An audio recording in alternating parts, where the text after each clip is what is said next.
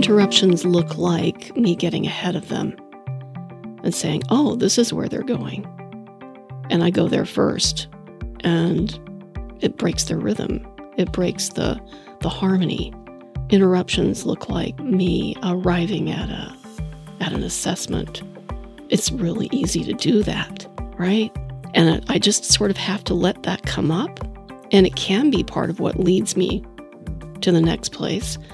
But if I attach myself to it, I've already interrupted the flow. I'm Michael Max, and this is Qiological. Chinese medicine is personalized medicine, and this is one of its greatest strengths that we see each person as a unique individual and treat accordingly. I've always found it a bit funny that our hyper individualized Western culture has created a medicine that is one size fits all, while the more collectively oriented Chinese culture has created a medicine that's based on the individual. Perhaps this is just another expression of yin yang to remind us that opposites are also complementary, and beyond the apparent polarities, there's a vibrant, complex unity. But beyond our medicine being personalized for the patient, it's also personal for the practitioner. The basic principles of all methods of Chinese medicine and acupuncture are rooted in fundamentals that we all share. And these fundamental roots give rise to the stunning variety of approaches that help us to help our patients. Chinese medicine isn't just personalized for the patient. We, as practitioners, can bring our own unique constellation of interest, perspective, inquiry, and quirk to this endeavor. Chinese medicine doesn't ask us to be different from who we are or our inquiries of how we want to be in the world. We get to bring our own unique wobble to the rodeo and through practice discover who we are, what unique talents, quirks, and questions are ours to discover and use within the framework of the five phases, climactic chi, dances of excess and deficiency that all arise from the great tidal flows of yin and yang. Our medicine has room for our unique personage. It's spacious enough to allow us to explore the edges of possibility that's ours to glimpse. Not only don't we need to conform to some outside standard, but knowing more of who we are and how we work makes us more uniquely effective practitioners. The practice of Chinese medicine not only allows us to use the time proven perspectives that have wound their way down to us, it also invokes the unique responsibility we are each called on to add our own perspective. It's not just a flame that has come down over time, it's a responsibility to take what we've been given, add our own authentic voice, perspective, and method. It's not enough that we take what's been given. It's a part of the responsibility to add our own unique expression, the one that only you can add, and release it into the stream of time. These conversations come to you through the generous support of our sponsors and members. All the sponsors here provide helpful products or services that you'll find beneficial in your clinical work. Worried that an EMR is too complex for you? Jane has friendly and knowledgeable support. Mayway Herbs is celebrating the 55th year of their family business. You're invited to make use of their vast library of resources. Are you concerned about the health of Mother Earth? AccuFast Needles is doing something about that. You can too.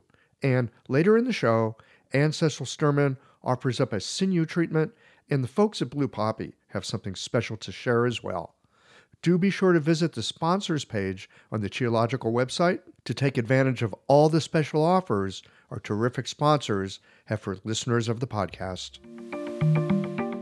I don't know about you, but sometimes I take a step back and marvel at my acupuncture needles. I mean, they're the world's simplest medical tool a sharpened wire and a handle. That's it. And with this simple tool, hundreds of health conditions can be resolved. I love it. What I didn't love was the amount of packaging waste I generated at the end of the day. But That has now changed too.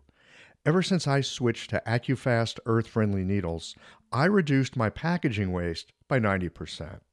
Not only are they a great needle, but the folks at AccuFast plant a tree for every two boxes of needles I use in the clinic. By switching to AccuFast needles, you'll be helping patients, planting trees, and joining a community of practitioners changing the world. Like our simple needle, being a part of the solution, it's simple too. Visit accufastneedles.com slash qiological to learn how. Hi folks, I'm Yvonne Lau, president of Mayway Herbs.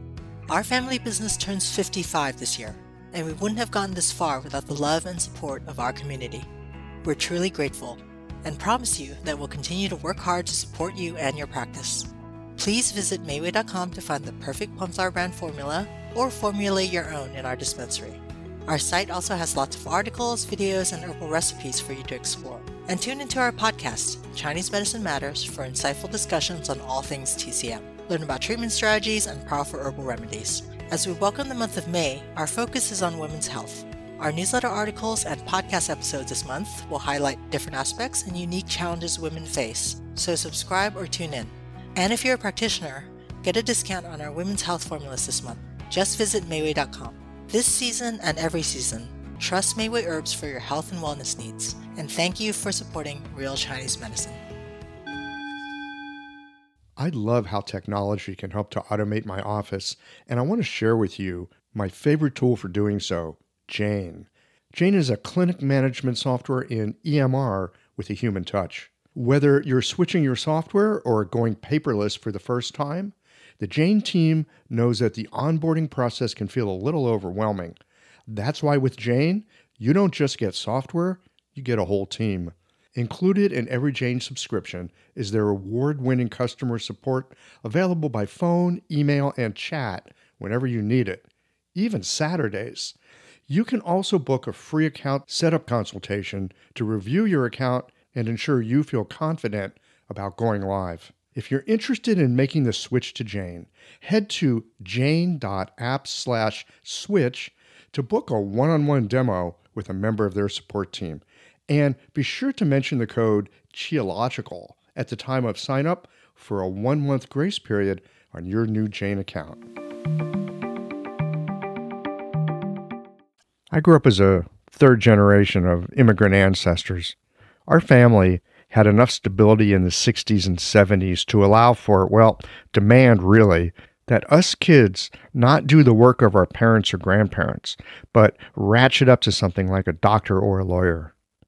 I never wanted anything to do with medicine right up until I started to get curious about acupuncture and how it seemed to have the capacity to pivot me into a whole other aspect of being with just a few needles. Acupuncture changed how I thought about medicine.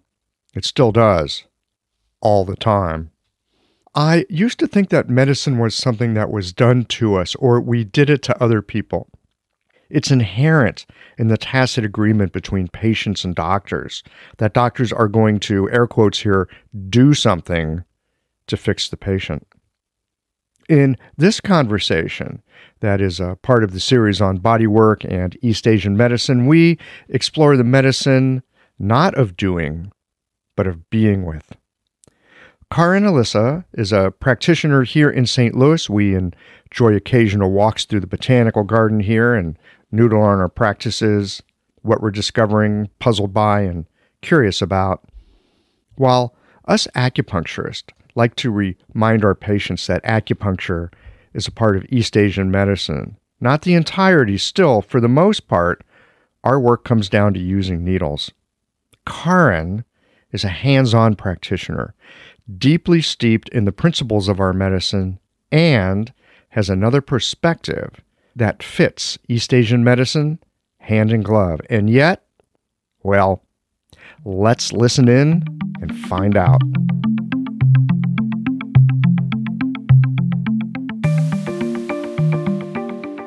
Karin Alyssa, welcome to Qiological. Thank you, Michael. I am delighted to have you here. You are a very hands on practitioner. Very much so, yeah. In St. Louis, Missouri. Yeah. So we're neighbors. Yes. And uh, we hang out from time to time. We go on walks through the incredible botanical garden here in St. Louis. All y'alls, if you ever get a chance to come to St. Louis, uh, Missouri Botanical Garden is exquisite. Uh, Karin and I have been walking through the gardens and having conversations about medicine and things for years now. So I'm I'm so happy to have you here on Qiological, and we're going to take a walk through our metaphorical garden.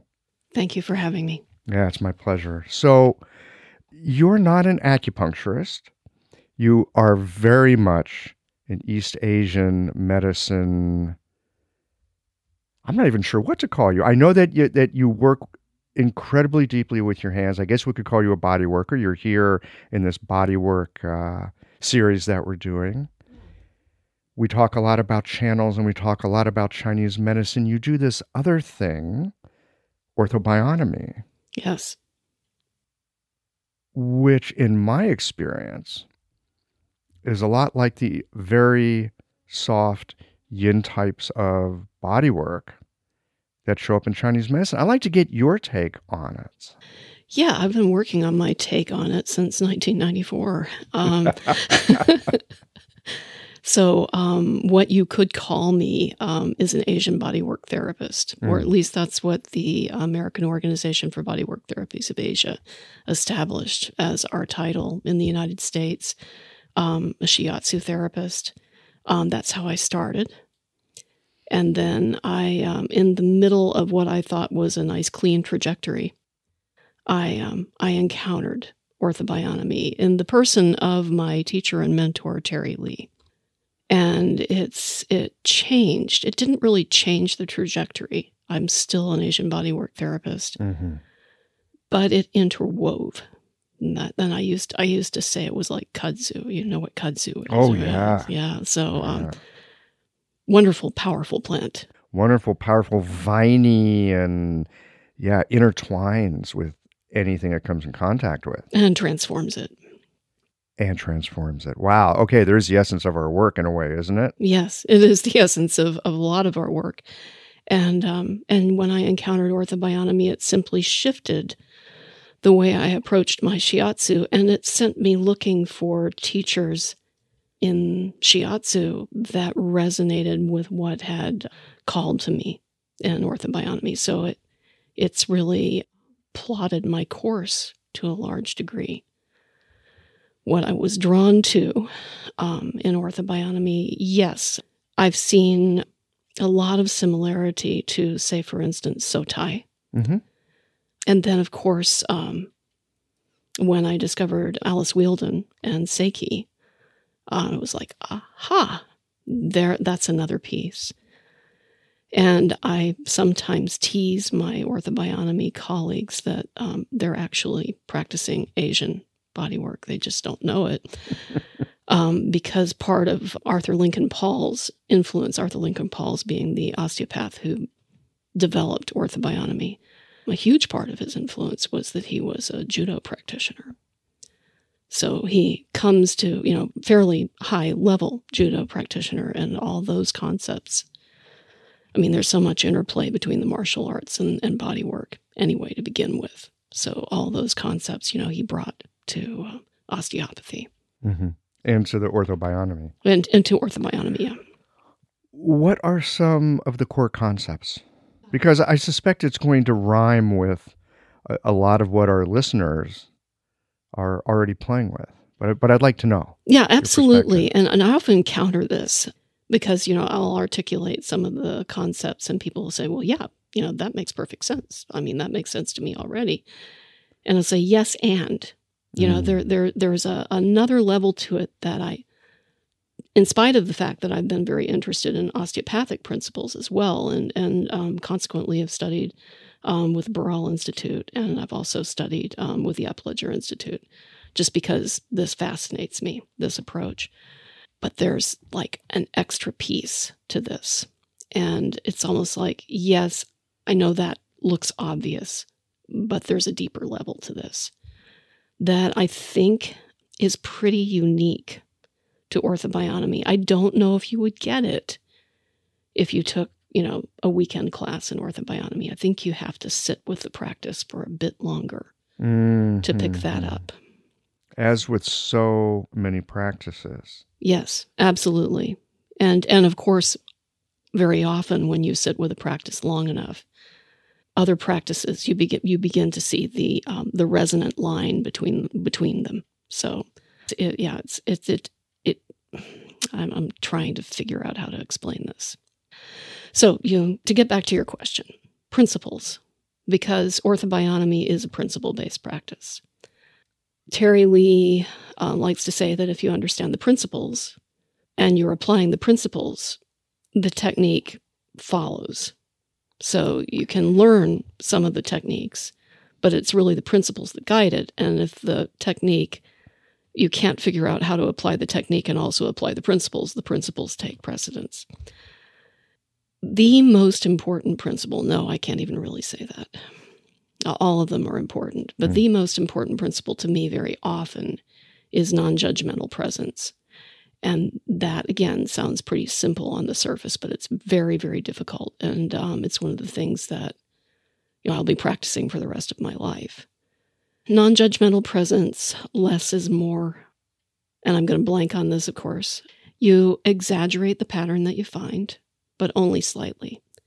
It's more like a reflecting back of what you're hearing in the body, just loud enough that if the body has learned to ignore its pattern, it recognizes it again. Mm. Yeah. hmm So rather than listing off the principles, I think um, we could probably discuss those few and it might lead to more if you'd like. Absolutely. There's a lot here. Yeah. Uh, in my mind, I first want to talk about this non judgmental. Pre- say that again? Non judgmental presence. Non judgmental presence. We're going to get in. I just want to stick a pin in it for now. sure. because what the last thing that I heard was you take the you take a movement, you exaggerate it just a little, just enough so that the body hears itself. Yes. And I think about how often we do this with words. It's I, I I'm fascinated by language. I wish I could use my hands better. I, I tend to use language more than my hands, and and I think that's why one of the reasons why I'm so fascinated with the, with the hands-on medicines because it's it's an area that I feel like needs development for me, and so my attention gets drawn there a lot. But coming back to language, there are ways of using language with just a, a little, like a little nudge of language. You, you bring up what's present for somebody that they're not hearing. I, think one of the the best ways that I've heard it described uh, was in the book and also the audio book, "Never Split the Difference" by Chris Voss, FBI hostage negotiator. This like New York guy who's like a pussycat when he talks to people, and and when he's talking to you know, really bad, bad guys. He's looking to be as empathetic as possible. So he's looking to get, he's looking to reach and touch at the empathetic level with people. And he'll speak very softly to the thing that's present but not spoken. And it connects him to like bank robbers and hostage takers in ways that magic things evolve it, it's a beautiful way to use language. Often in clinic, somebody will say something, and I'll just, uh, I'll feel something of a resonance in me with the last words that they said. It's like, oh, I heard that, but I don't think they did. It, it's that moment. It's not take any last words somebody said. It's the last words that I go, oh, but they failed to notice, and I just and I just speak them back as a question. Yeah. I, I find the work that um, Nick Pole is doing with clean language also Mm. to be um, really fascinating because it Mhm. has that that nature to it. I would go so far as to take the judgment out of even that. So, yeah, talk to me more about that. I watch my mind judge and discern all the time. hmm I would like to hear your sense of the difference between judgment and discernment. And, and also how we take the judgment out and then what's left. Yeah, this is when we're using language, it um, it gets difficult, doesn't Uh-huh. it? Because judgment and discernment. So to get what, to what I was saying, the judgment in that I heard that, but they didn't. Mm. I would even leave that latter part out. Um, and why is that important? There's a there's a poem by D.H. Lawrence, not I, not I, but the wind that blows through me. Mhm. A fine, fine wind is blowing through time. And it's one of my favorite poems. And one of the things he said, um, and I'm going to try, I'm going to misquote, but I would blur no expression to the degree that I insert myself. I mean, obviously, I'm here as a witness, but to the degree that I insert myself and my judgment, spoil no expression, I actually blur what I'm trying to hear Mhm. from the person. It doesn't really matter whether they noticed it or not. What matters is that I'm here with them now noticing. Does that make sense? Yes, and Okay. okay, and I can see how Nick's work would would draw you because that is such a, a meditation and process of not me, not my bright idea, not my judgment, not my perception, but more what is it for this person and what else is there? And that, and yes, that, and what else? And yes, that, and what else is there? And, and so we're getting it. Yes, language is tricky, hmm but it's what we have to work with here. So, you know, we'll, we'll play with it. And language is playful. Yes. So we have that going for us. So discernment. Discernment and yeah, let's do discernment and then then we'll come back to my question. Yeah, because discernment is what I'm using when I'm sitting with the client and I discern a pattern to which I respond. hmm And then, of course, it's always possible I'm wrong.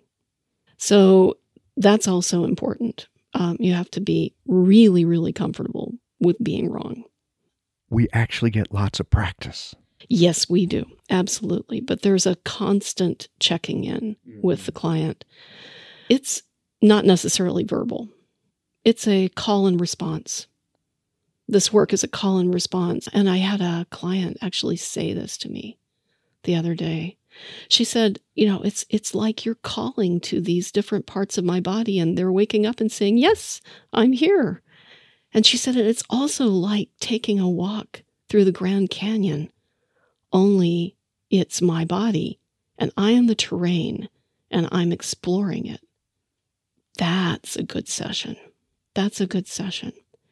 And if I if I am not careful to blur no whisper or spoil no expression, they don't get that. I have to walk so, so lightly Mm-hmm. so that the experience is theirs. Mm, mm. Yes.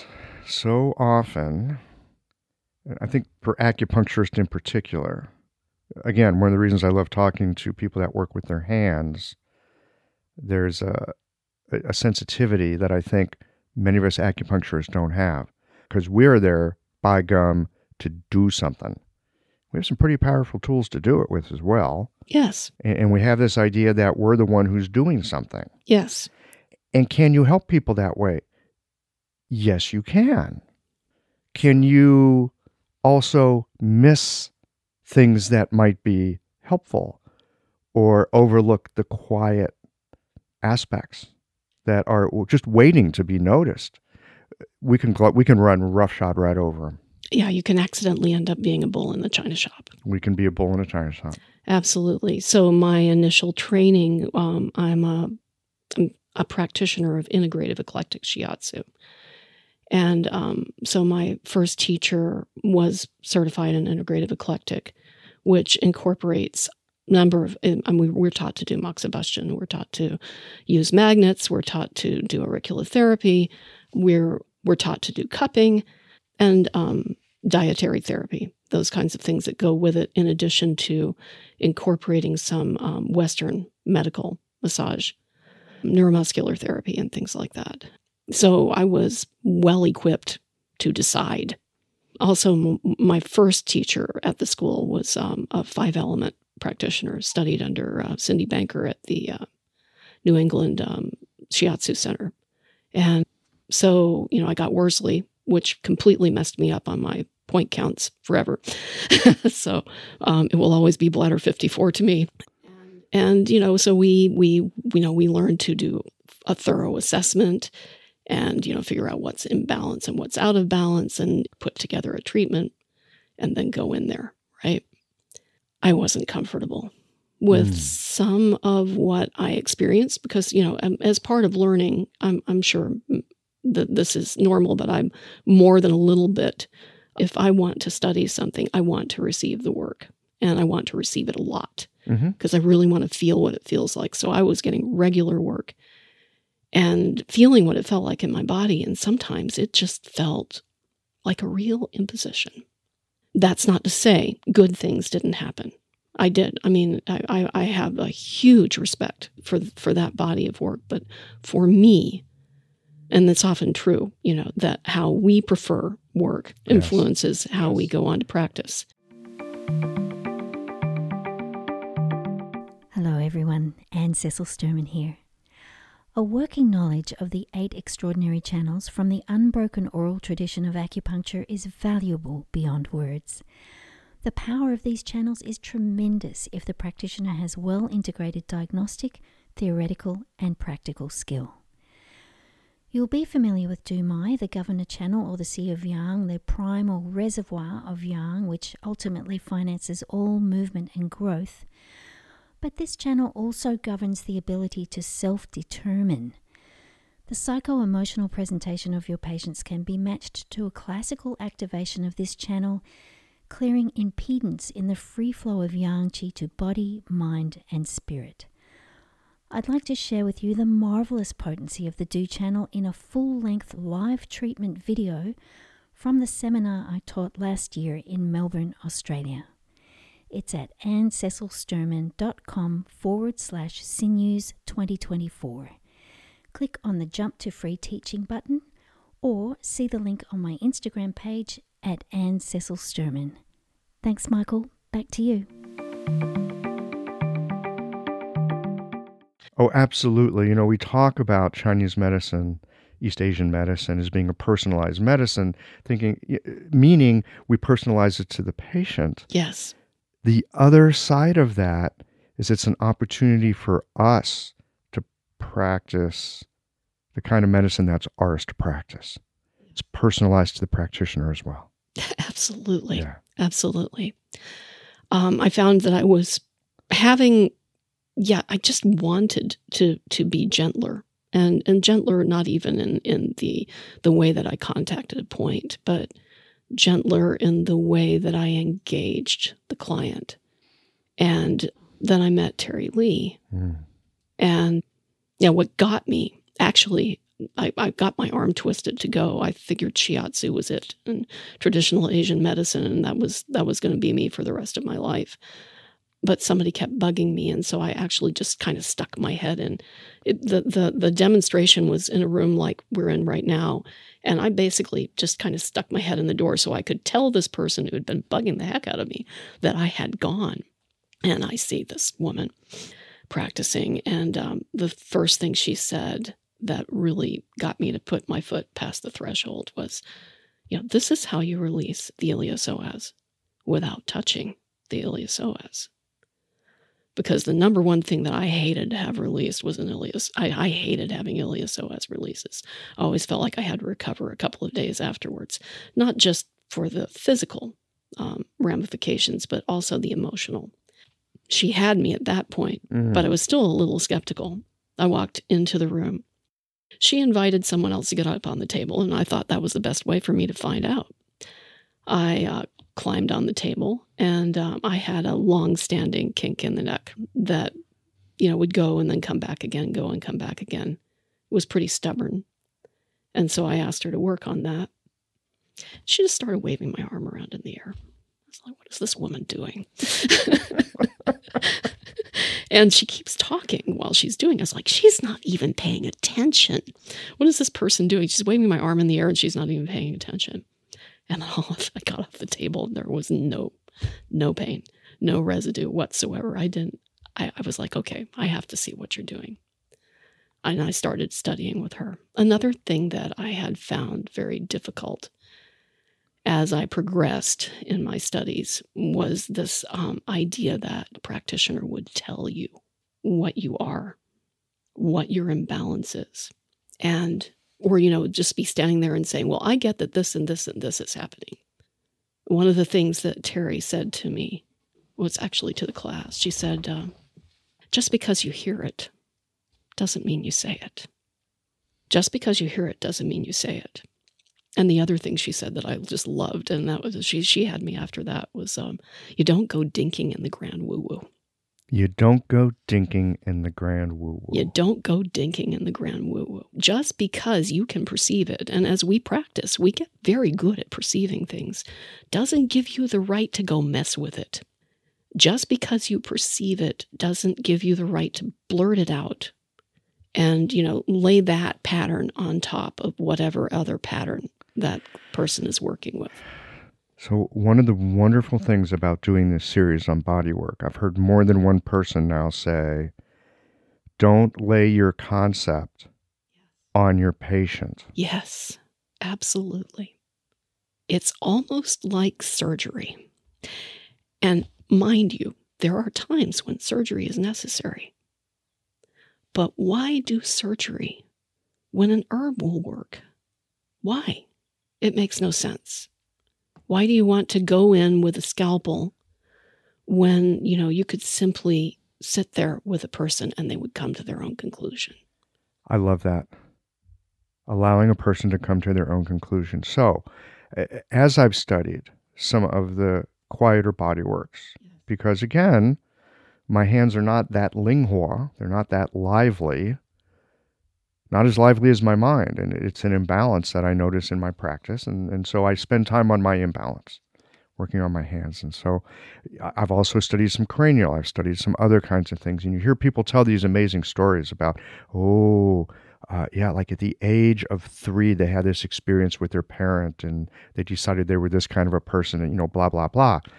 You know, you hear these stories of people having these perceptions, getting that, and then okay, I'm going to do something with it, and they do something with it. And, and there's a part of me that's like, ooh, man, I'd love to be that kind of magician. That'd be cool. However, when I have at times been quiet enough, discerning or whatever it is, it's a, it's it's hard to put into language. I have at times had glimpses of people at earlier, very profoundly influential moments in their life. I am reticent to look at it too closely. I am reticent to speak it. It's that it's present. Yes, it doesn't give me permission to take that and do something with it. In fact, as far as I can tell at this point, I don't have a ton of experience with it, but I've had enough experience with it to know caution. Don't look too closely. Use your peripheral vision attend, don't push. Yes. And that is the point where judgment is like too much weight on the hand. Mm-hmm. You're walking through people's gardens and you want to walk gently. You don't want to bruise the leaves as you go through. Walking through people's gardens. Yeah. Yeah. I just have a shiver that goes all the way through my spine. One of the things I love about practicing medicine is taking something like walking through people's gardens, just taking that into clinic with me and seeing what shows up. So, it, you know, there are times when I might invite someone to um, to use a more forceful form of body work or even you know there there is acupuncture and then there's acupuncture and there are sessions where it almost feels like orthobionomy in that you know just the right nudge has been here and just the right nudge has been there and mm. and then i unwind and sometimes it feels like uh, well this person just came in and kind of rearranged the furniture for me there have been times when I really needed the furniture rearranged. I'm not saying that there's not a place for that, but I am more comfortable with that walking lightly and allowing the person to come to their own awareness. And I don't even decide what they need to become aware of. That's important. Another thing that Terry often says, you know, if somebody comes in with a physical deformity, say for instance, they have scoliosis. And by the way, I've seen some pretty amazing results with orthobionomy principles applied to scoliosis. But we never make the assumption that that's what's going to happen, um, nor do we promise that that's what's going to happen. That's important as well, because that's it gets back into judgment. Yes, and we never know what's going to happen. Yes. Nor do we even know what the patient actually needs. Right, but they do. On Yeah. some level, they do. Agreed. Um, but she said, my job is is not to to make that scoliosis go away. My job is to make them more comfortable, and in the process, or help them be more comfortable. Let's take make even out of that. Um, in the process of them becoming more comfortable, it's possible that scoliosis will shift, but that's not what I'm there for. That's um, as we used to say, or we still say in New Orleans, lagniappe. It's lagniappe, A little something extra. Yeah the shift is a little something like what we are doing is helping people find comfort in their own bodies. And that's huge. It's really huge because, at least judging by what I see when I walk out the door, most people aren't comfortable in their own bodies. It's a terrible breakdown in communication, in my opinion. and reinforced at so many different levels from advertising to family stories to I mean just so many ways. Yes. Yeah, we do disconnection really well. We do disconnection pretty well. Yeah. I'm thinking about I was just talking about uh, those rare occasions where sometimes I'll I'll get a glimpse of something and uh, I don't want to muck with that.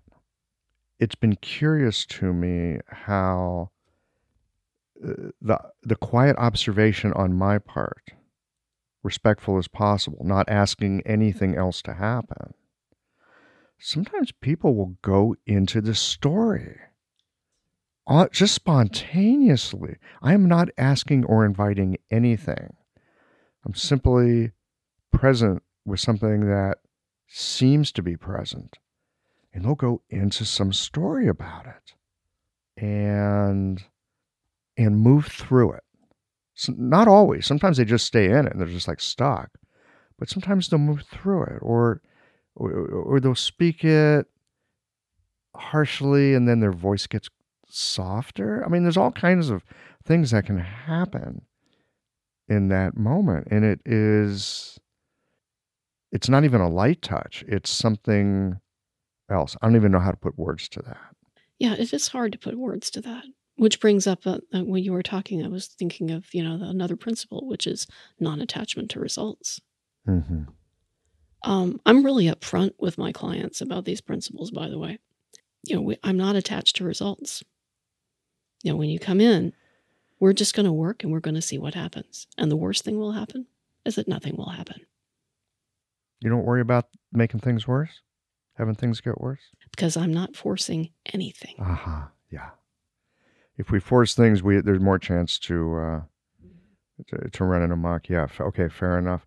That's a really brave thing to do, Karen. To because usually the tacit agreement in our society Yeah. is people come in for us to fix something. We're going to do something. They're going to get something. People come in for me not to fix them. Yeah. People come in for you not to fix them. And I mean, and I'm like I said, I'm if if if they're if they're coming in and they think they're there for me to fix them right up front, you know, I I, I make that clear. I am there to support them, to witness, to reflect. I'm not even sure I like the word fix. Uh, yeah, yeah, because because fix imply uh, you know you talk about something being fixed in space, and we're not like that. We're not fixed at any moment in our lives. We're constantly expanding and contracting, and at the point that we become fixed, that's actually when we have a problem. Okay, so this is where language gets to be really fun. Yes. People come into it's like, I want to get fixed. Yes. Well, actually, our job is to unfix people. We're there to unstick them, unfix them, Yeah. help them expand, breathe more deeply. Yeah. Be more congruent, be more fluid. We are actually unfixing people. Yeah. Yes. Except that I'm just waiting to see what they decide. So, um, yeah, orthobionomy is um, if you are applying the principles, and, and it's really easy to get sidetracked from those principles. There are all kinds of, as you mentioned, societal forces um, encouraging, including market forces, encouraging us to veer off that path. But to the degree that I keep those principles in my clinic, really interesting things happen Mm. really interesting things happen. And, you know, they're more than I could ever plan for. I think a lot of us have this idea. I know I'm one of them. That the wisdom that the patient needs is within them. The healing that they need is within them. And at a certain level, I believe it. And at a certain level, I don't. Constantly second guessing that. It's like there's a part of me that's like, yes, that's true. And at the same time, to really get at that, I have to take myself out of what's going on there more and more and more and more. Not that I'm not paying attention, not that I'm not attending. That's not what I'm talking about. What I'm talking about is taking that part of me that likes to pat myself on the back and say, Good job, Mr. Max. Well done. I don't really get to do that with this kind of work other than really maybe just a quiet moment of recognition that I managed to keep myself out of that laying a concept on my patient. Yes, yes, that's true. But there's a kind of, how shall I say this? There's a kind of contraction in that, mind you, I, I really like patting myself on the back as much as the next person. Absolutely. But there's a contraction in that. It's almost like um, when I talk to people about Tai Chi, um, you know, I say, you know, you don't want to contract the joint, Chi can't flow. There's this contraction about that eye that keeps the chi from flowing. Um, so, what you get in exchange, in my experience, or at least what I get in exchange, is just the the same experience you get when you sit on the side of a creek and watch the water go by. You know how incredibly calming and relaxing and joy creating that is when I succeed in practicing this way. That's how I feel at the end of the day. I don't even want to get in the way of that. It's it's more rewarding. It really is in the long run. Trusting the process. That's another thing. The more that I interfere, we're getting into kind of a paradox here because I actually had this conversation with uh, grandmother Winter Jade. It's possible that this work works so well for me, in part because I'm a very, uh, I'm trying to come up with the right word for this. I'm a very forceful person by nature. I tend to occupy my space. I always did. My kindergarten teacher was always calling me down for this. I wasn't a bully, but I was so sure of myself um, that I just kind of, you know, I ended up kind of overwhelming the other kids sometimes. And it might be that because I already have that in my personality, when I back off, I'm still present enough. Some people, if they backed off, might not be present enough. Again, this is and this is something I work with. Yeah. Backing off is not the same as not being attentive. Backing off is not the same thing as not being present. You can back off and think about what you're having for dinner, and yeah, there's plenty of room because you're not even there. Yeah. I think what we're talking about here is, is a, a kind of cultivation that comes with time and attention and practice of being present completely unattached to results, full of curiosity at what is happening now. Not even what's ha- going to happen next, what's happening now. Yes, and yet you are entirely presence, Present. Your presence is required. In recent years, the Sa'am acupuncture style has generated significant interest and a loyal and growing following. In the Sa'am approach, a precise diagnosis leads to a four needle treatment to address the five element and six chi imbalances in the body. The four needles target the controlling and generating cycles. It's common using this method for the needle sensation to be stronger than in many other styles. Thus, the choice of needle becomes important. The Unico brand of needles lends itself to both strong and gentle techniques. These superior needles are made of uncoated Japanese surgical stainless steel and feature the best guide tube on the market with its unique beveled edge.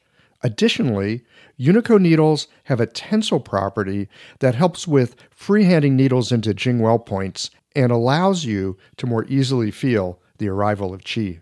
Blue Poppy is the exclusive importer and distributor of Unico needles. Use the code QI2024 to save 10% off Unico needles at www.bluepoppy.com. You'll be glad you did. Presence is required. I want to come back to this word, this idea of fixing. Yeah. I'm so intrigued by it because I've got a whole new view of it now from having had this much of conversation with you. I do look at my practice, especially over the years. I think about how I've been with patients. Yeah, people often want to have something nailed down. They want it fixed, they want it nailed down, they want it taken care of. I feel as a practitioner, it's my job to deliver that. I am very much in awe and curious to see what would happen if I adopted more of an attitude and a perspective like yours, speaking it out at the beginning of the relationship with the patient that we're not here to fix anything. Holy smokes. Would I have a business? Curious. It would be a different business. It would be a different business. Yeah. Yeah. And that, I would be a lot less tired at the end of the day. You know, and I've mentioned this before on the podcast, back when COVID first struck, March 2020, like everybody, I closed my practice down.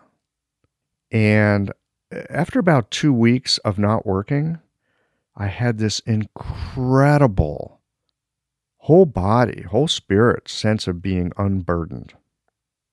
And it was so curious to me because I love my work and I feel like it's a great privilege to get to do the work that I do. And I didn't realize that I was carrying burden at such a, a, a significant level. And that's been, it's been helpful to recognize that. I think it was a shadow aspect of practice for me that didn't have a voice at my table. It has a voice at my table now.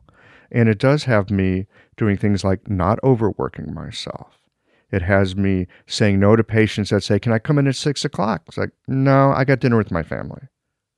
And so it, I've learned to shift in ways that I feel less burdened.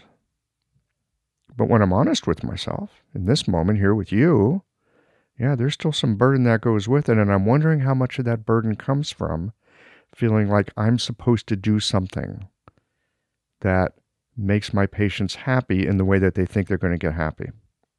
That's a good question to ask. I I still feel that I have to do something Mm-hmm. um, when when my clients come in, and I am tired at the end of the day. Um, mostly tired in the way that you might be if you had spent your time um, riding one of those mechanical bulls at the rodeo, because so much of my job is following and following without interrupting and supporting. I really have to be on my game. Following without interrupting. hmm Yeah. Okay. That gets my attention. Okay. Following without interrupting. What kind of things can interrupt? What do interruptions look like, or feel like, or show up as? Interruptions look like me getting ahead of them and saying, oh, this is where they're going. And I go there first. And it breaks their rhythm, it breaks the, the harmony. Um, interruptions look like um, me arriving at a at an assessment. It's really easy to do that, right? I mean, because you know I'm I'm working with with the channels and I'm working with the points, and I'm and I'm like, oh well, this is the this and this, and I just sort of have to let that come up, and it can be part of what leads me Mm. to the next place. But if I attach myself to it, I've already interrupted the flow. Does that answer your question? It, well, I- think what answers my question is spending more time in clinic with these perspectives and, and, and practicing like this. I think that's what answers my question. Uh, The guidelines that you just gave me make a lot of sense. I, I love how my mind works, and, and I like having a, a somewhat limber mind that knows stuff. It's very satisfying right? It's super satisfying. And I don't want to get rid of that. And you don't have to. Exactly. So being able to follow where a patient is, you listen to the channel, something comes up. Oh yeah, I think I know something about that. You put your hands on on a certain point. I know some oh, that point feels like that. Well, I know something about that. Let's get to work.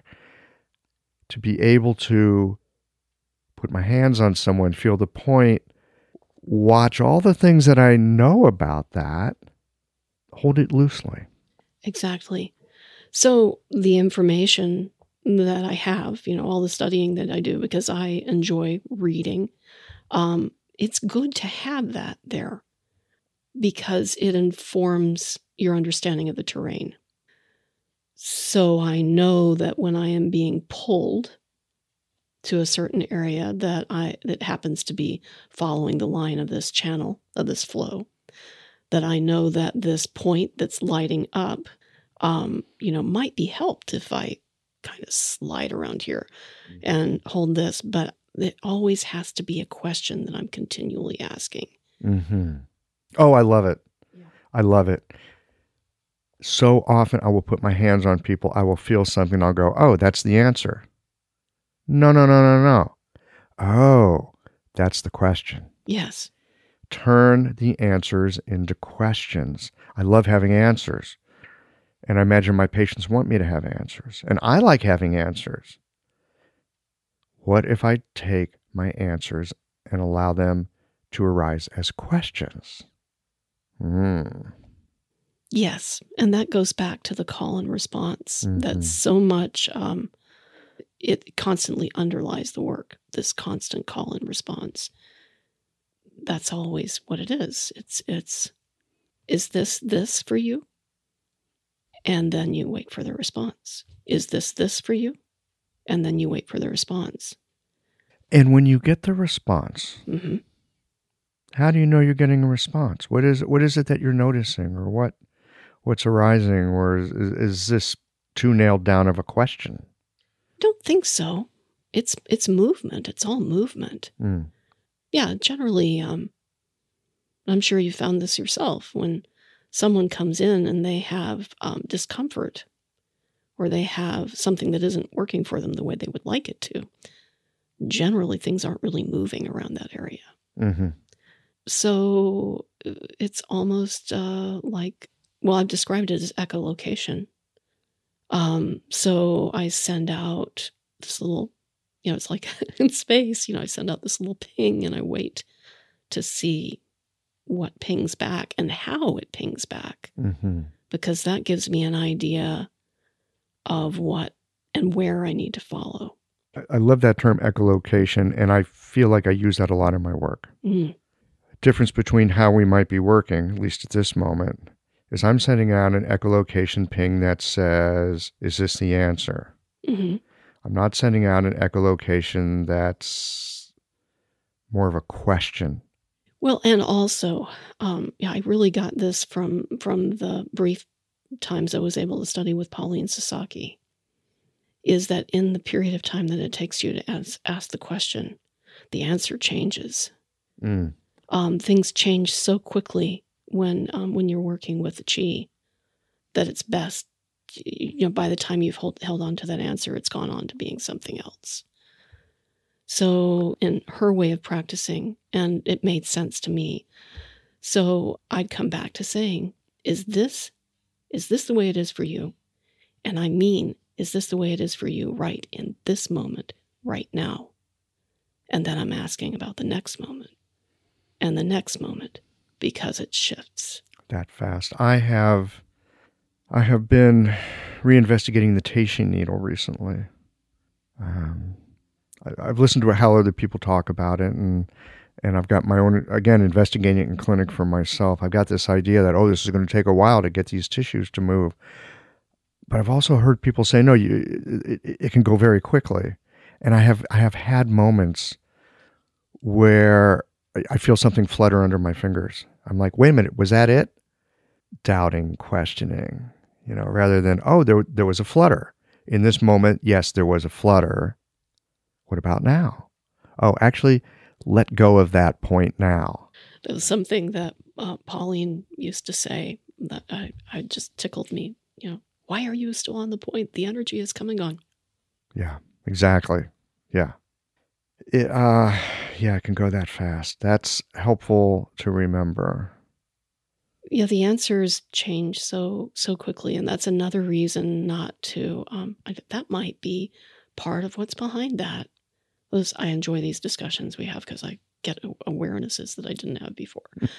because judgment freezes it in space yeah. and time too much. Oh. Too much. You you can't follow it anymore when you've when you've gotten that aha, this is what it is. If you just keep saying, is this? Is this? Then you don't get you don't get frozen. Mm-hmm. I, have noticed. So I'm I'm going to take and, and push this like way to the other side sure. for a moment. Sure. I, I think it's germane. It's something that I've noticed over the years that people come in to see me or you, all y'all's listening right now, right? People come in, they go, Nobody, I don't have a diagnosis. Nobody knows what's wrong with me. And so often these people are so thirsty for a diagnosis. They just want to know what it is. I've had patients say to me, I don't care if it's cancer, I just want to know what it is. And that just seems so extraordinarily strange to me. I don't care if it's cancer, I just want to know what it is. And, and what I recognize, and I see this in my own mind, I think we're back to fixedness. There, there's this part of the mind, it just wants to know because if it knows what it is, well, then maybe you can do something about it. But that is so often not the case. Yeah, and I don't know. I'm I'm I'm a big reader of fantasy and science fiction, and I don't know if you're familiar with um, Ursula K. Le Guin's work. Um, okay, so you know the the farthest shore. It's been a long time since I read her work. I was in my early twenties, and I think I read all of it. Yeah. So you'll remember though without the name um, Ged or Jed, however you pronounce yeah. his name. It, the, the, the idea was that you had to learn the name of that's the thing. right. And I think that's what they're looking for is the name of the thing. Because then you have magical power over you it. You have power over then it. Then you have the power over it. Yeah, exactly. You, yeah. Yeah. And I I think the answer to that, at least for me, that sense of wanting to be seen the the sense of wanting to have a name, um, so so that you can make some sense and have some power. It's Pauline Sasaki's concept of anti antipathogenic chi. What Pauline Sasaki was looking for when she scanned the hara was what was right about the person. Mm-hmm. What was right. So, where is the strength? And I can give that to people, and um, and I like the direction that takes them if they're asking, because it's really a sense of when you become ill, it's almost like you begin to lose faith in your ability to occupy. the the planet. You know, it's like, oh, this isn't working as well as I hoped it would, and um, it gives you a sense of uncertainty and like you're not that uncertainty isn't just a fact of life, but um, like you're standing on shaky ground. And if you give someone a diagnosis of what's wrong with them, that locks them in in a way. Mm-hmm. It, it, it empowers them in that way that they have a name, but it also locks them in to the um, to the disharmony. If you can tell them what their strengths are, that kind of leads them out of of that. It it it gives them. It's almost like the lighthouse. Yeah, it's like a lighthouse. It's like a lighthouse. Yeah. Yeah. Well, and it calls them to their strength. Exactly. It calls them to their strength. That, I love that. Usually the diagnosis is about what's wrong with someone. How about, and I want to be very playful with this. How about we diagnose what's right with people? Yeah. So, um, I also have read, I think, everything written by Tom Robbins. And uh, one of my favorite lines is something to the effect of, Why bother calling in sick? Why not call in well? Sorry, boss, can't make it today. I'm feeling good. Calling in well. Yes. That that's wonderful because Vernon Smith, who was the um, who was the owner of the school and one of my first teachers, that's what happened to him. He had a doctor's degree in, I believe it was sociology, and he was, um, I think he was teaching at LSU. He can get me if I've got the details wrong, but that's what he said he did one day. He just called in well. Called in well. He just called in well, and that's when he followed this path. yeah, I think that's wonderful. Calling in well is awesome. Calling in well, so we can help our patients to call in well. Yeah, we can help them call in well. Call in well. What about create? What about crafting a diagnosis that speaks to their strengths and their resources? But even then, we want to hold that loosely hold that loosely. And we want to hold it loosely for so that they can hold it loosely. I, I think that's there's a fluidity to things that's mm. part of mm. health. If you if you try to stick yourself in a certain place and time, you're already starting to create disharmony. If that makes sense. Eh, given that we are living in an ever changing world. Yeah such a beautiful concept. It's so poetic. Oh, the Tao. Most of us are fighting tooth and nail against the Tao. Yeah.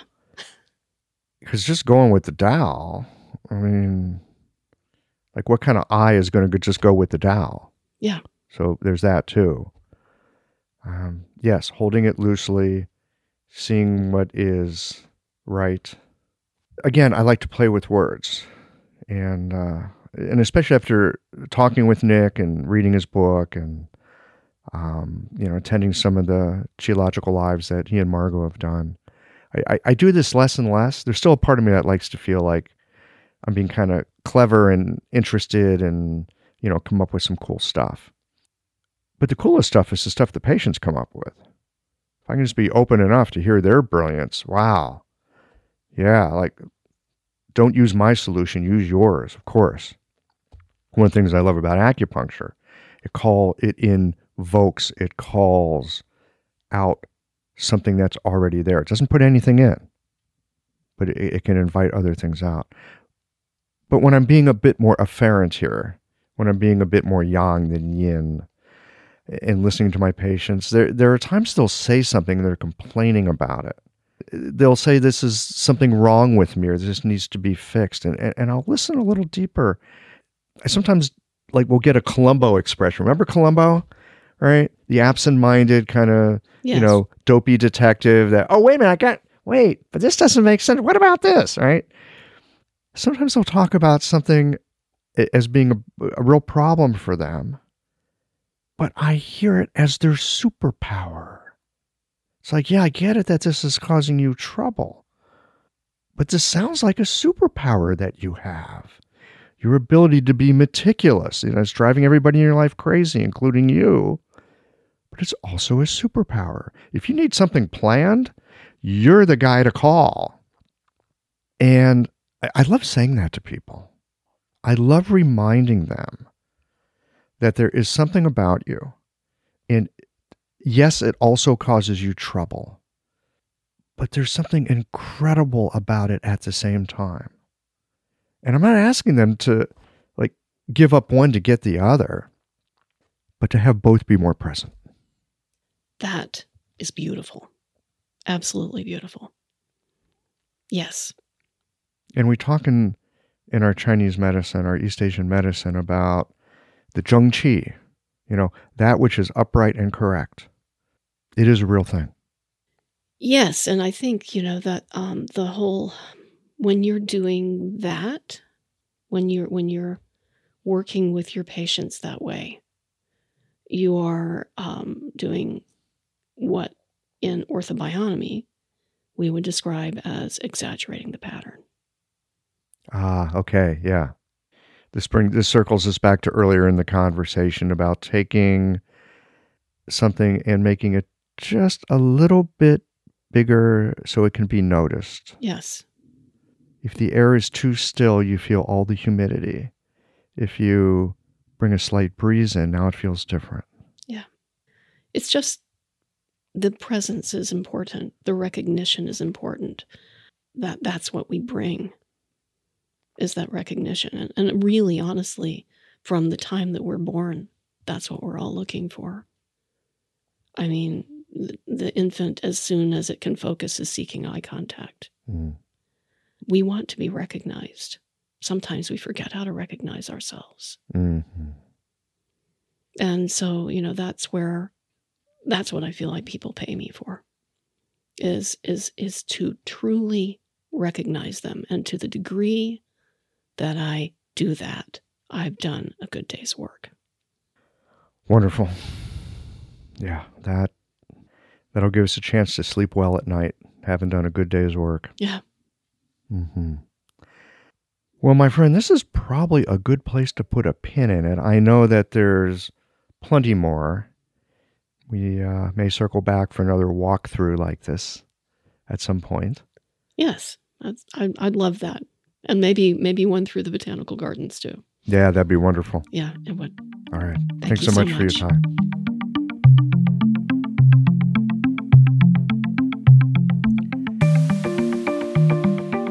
So often in my work practicing acupuncture, I think of myself as a guide, helping people to connect themselves up with innate but unavailable internal resources. I think about guides as knowing, and because they know, they're trustworthy to be followed. But after this conversation with Karin, all of that gets flipped around. As I consider my work is not to have answers, but to have the capacity to follow patients to their own solution. Navigating the body is one thing.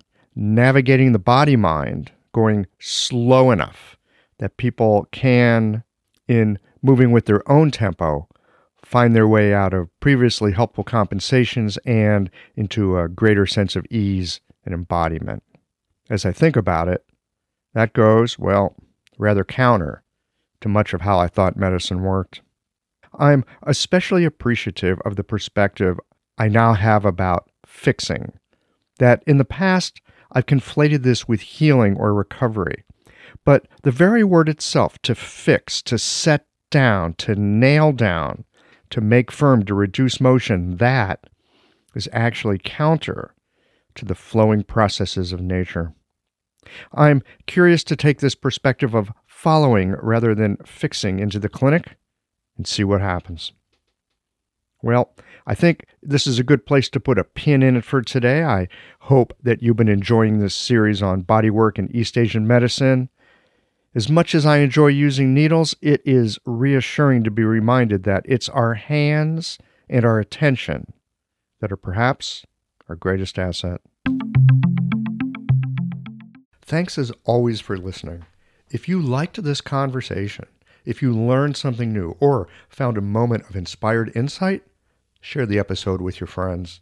If you want to support Qiological, there's just one way to do that. It's by going to the website and becoming a member or leaving a one time contribution today. Well, folks, that's it for today. Join us again next Tuesday for another conversation that connects up the voices of our community.